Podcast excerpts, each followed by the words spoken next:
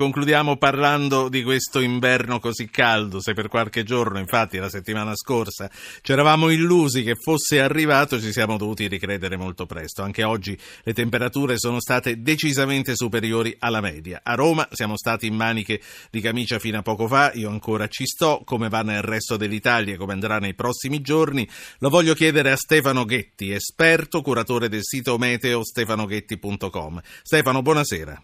Buonasera, buonasera a tutti. Allora, queste pellicce e questi colbacchi li prendiamo fuori dagli armadi oppure no? Ma io direi di sì, perché ci sono buone notizie per gli amanti del freddo e sarebbe anche ora che l'inverno cominci a dire un attimino la sua, anche se non, non proprio in ritardo, però insomma siamo molto avanti con la stagione Abbiamo un primo tentativo dell'inverno già su giovedì che arriverà una perturbazione che potrebbe portare anche qualche debole nevicata a quote basse al nord, ma il vero freddo dovrebbe arrivare proprio a cavallo del prossimo fine settimana quando aria gelida dai Balcani arriverà e, arriverà e investirà un po' tutta l'Italia, attenzione portando probabilmente delle nevicate anche a bassa quota sulla fascia adriatica del centro e anche su gran parte del sud. Rinforzeranno i venti e diminuiranno sensibilmente le temperature. Senti, che cosa significa anche statisticamente, storicamente, un inverno caldo?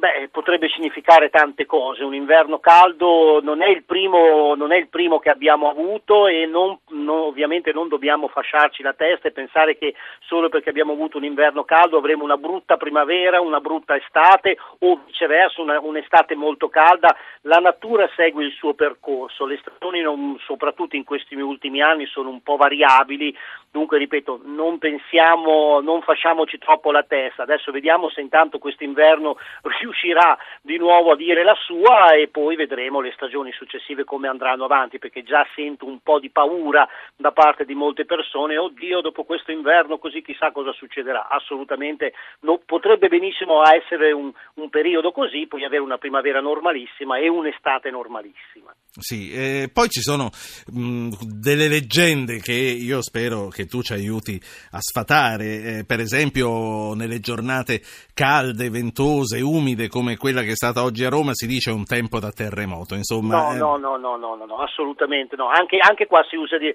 sono luoghi comuni, diciamo così, non ci sono assolutamente correlazioni con quello che avviene a chilometri e chilometri sottoterra a quello che avviene a chilometri sopra le nostre teste, assolutamente non ci sono correlazioni. Le temperature dipendono dalle masse d'aria che si creano in atmosfera, i terremoti dipendono dai movimenti della crosta terrestre, nulla altro.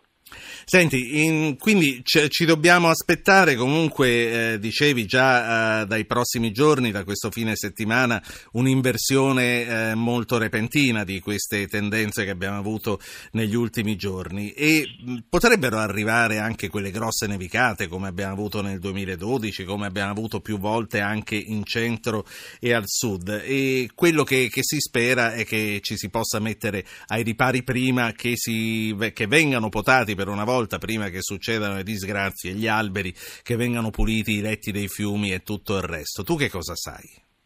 Il momento vedo delle nevicate, come ho detto in precedenza, molto probabili sulla fascia adriatica del centro, ecco su queste zone la neve potrebbe cadere anche fin sui litorali e ovviamente sarà interessata un po' tutta la fascia appenninica con accumuli anche abbastanza importanti e nevicate a bassa quota si potranno registrare anche al sud. Adesso chiaramente a 3-4 giorni dall'evento è sempre difficile riuscire a stimare il quantitativo ovviamente delle nevicate, certo che comunque questa è una situazione eh, abbastanza importante tenere monitorata chiaramente e come ho detto le regioni soprattutto a rischio saranno proprio le zone adriatiche del centro e gran parte del sud, mentre invece il nord e la fascia tirrenica del centro, anche la Sardegna, avranno una ventilazione piuttosto sostenuta, avranno temperature molto basse specialmente di notte in prima mattina, potranno godere di tempo decisamente più tranquillo. Grazie, grazie a Stefano Ghetti, esperto, curatore del sito meteo stefanoghetti.com, ti ringrazio, ti saluto,